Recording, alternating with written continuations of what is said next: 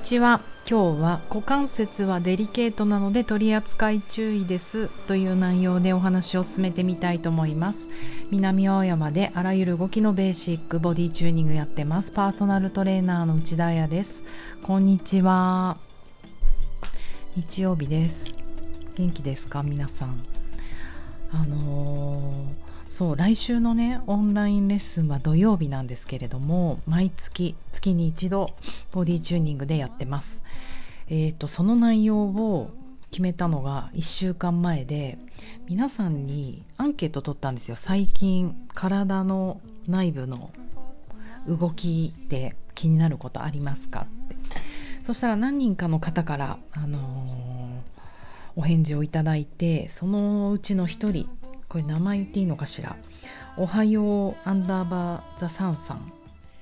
うんとおはようさんって呼ぼうかな。おはようさんからえっ、と質問をいただきまして質問というかね。うん。読みます。股関節のずれやすさと引っかかり。こうすごい高野山か勝手に高尾山と思ってた。すごい。高野山登頂直前。最後の最後の最後に困ったことは足でも腰でもなく股関節。これねあの短い言葉で書かなきゃいけないからこう簡潔に書いてくれたんですけど山の登頂で困ったのは足ってフットねフットとかでも膝でも腰でもなく股関節だったっていうそういうこうリアルなご意見ですね。でちょっとこう掘り下げてみたんですよもうちょっと。もうちょっと詳しく聞きたいと思って。そしたらえっ、ー、と時々股関節に違和感や痛みを感じますと、うん、長くダンスに親しまれてきた方が股関節を痛めて思うように踊れなくなったという方々かっこ女性です。のお話を伺うことがたまにあります、うん、またそうです。この話ね。高野山の登頂前に一番最後の山場となったのはまさかの股関節でしたと。うん。そうね。大切だよね。股関節は大変。なぜなら大きい関節だから人体の中で一番。なので2月のオンラインレッスンはヒップジョイントプロブレムと題してどうやったら股関節をヘルシーに動かせるか保てるか。うんあとは正しくうん負担なく椅子に座るってどんな感じか。そして椅子に座ってどんなエクササイズできるか、うん、でもちょっと床と壁も使います、えー、股関節にいいことばっかりのクラスを構成してみたいと思っています。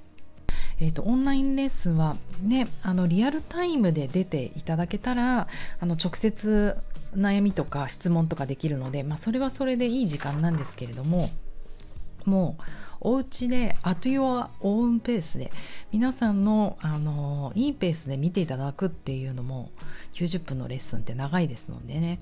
であと運動ばっかりじゃなくてあのなんでこういう運動をした方がいいのかこういう緩め方をした方がいいのかそもそも股関節ってどこなのかとかあのそういったあの解剖学とかあと何て言うの体ネタ？知っとくと飲みに行ったら誰かにちょっと知ってるあなた股関節ってねみたいな話をできるといいなと思って体トークってね楽しいと思うんですよ。あのねもう年を重ねると8割体の話してるから。うん。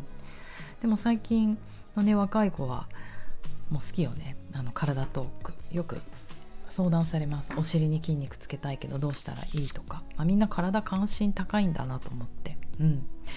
なのでそんなこう人とのねコミュニケーションのキーポイントにもなるときっかけかになるともいいなと思う小ネタを満載にあのレッスンしていくのでぜひともオンラインレッスンですがえっ、ー、と何て言うんだっけアーカイブ視聴もう1ヶ月できるように YouTube の限定動画で上げてあります。なので気になる方ぜひあのエントリーしてください、うん、朝寝坊しちゃって来れなくてもいいじゃん。後から見れば。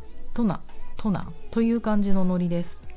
でちなみにね股関節の問題ってどんなことがあるのかなと思ったりしたんですがこのおはようさんのようにあの山登りとかダンス。そう。やっぱり、えーと、股関節の可動域が大きい運動あとは繰り返し長時間かかる運動。スポーツってあの結構要なんですよね。もちろんサッカーとかもそうだしクラシックバレエとかもそうですよね。股関節の中で。かなりな足をターンアウト外旋し続ける、うん、そういうのって負担かかりますもんね。あと日常生活では例えばね靴紐を結ぶとか玄関でしゃがんでコンバースとか大変じゃない紐を緩めて履くとか。なんか最近ティンバーランドのブーツ買ったんですけれどもあの懐かしいやつね。ハワイで。結構脱ぎ着が装着大変で装着大変で頑張ってる。座り込んでます。はい。あとは階段の上り下りですね。これも大変気になる。引っかかるっていう人股関節の詰まりを感じるって人も多いかな。あとそうね朝の寝起きの時の第一歩目に股関節違和感とか椅子からの立ち上がり。あとは、うん、痛みがなくてもやっぱ詰まり感が多いですかね。うん、で今まさにねこんな日曜なのにちょっとクラスのこと考え始めてるんですけどえっ、ー、と股関節ってみんなが思ってるよりもすごくデリケートなんだってことをまずちょっと伝えなきゃいけないなって思って冒頭こっから行こうかなと思ってますクラスの。なんでデリケートかっていうと,、えー、とまずね一般的に関節の痛みっていうのはみんな硬さが原因と思ってるじゃないですか。でこれ間違ってないと思うんですよ。いろんなとこの何？足首とかさ肩関節が痛いとかって体が硬いから。手が上がらない足首回らないそれが原因で痛みが起きるっていうのは間違ってないだからみんな痛いところをあストレッチするっていうのは間違ってないんだけど実は股関節はちょっと違うと思うんですよね。うん、なぜなら股関節ってもっともっとデリケートで、えーと、特に女性これ股関節の痛みってあの変形性股関節症とかって圧倒的に女性の数の方が多いっていうのもそうだなと思うんだけど実はとても不安定なんですよ。なぜならうんそもそも体重の全てを股関節で私たち受け止めているんですね。あのうん人体の中で一番大きい関節だから体の真ん中にあるじゃない？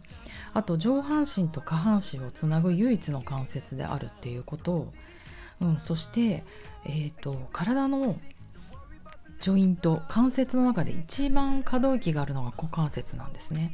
っていうこのまあ3つぐらいかなと思うけどこの3つの理由で実は股関節って不安定、うん、だからうーんさっき言った関節痛い股関節につもりは感じる。うんそれは固まってるからだ。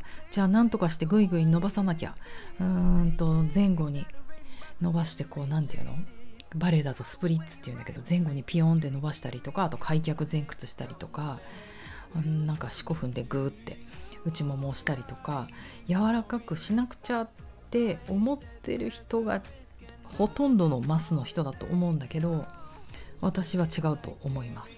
むしろ股関節は負担がかかり続けて可動域が多いから不安定そんな不安定なものにグイグイストレッチをかけたらもっとバラバラになるじゃないですかどちらかというと股関節はもっと集めてコンパクトにしてそのコンパクトにした中で可動域を上げていくっていうことをしなきゃいけないなって思ってます。まあ、ヒップコンパクトとか呼んだりしてるけど。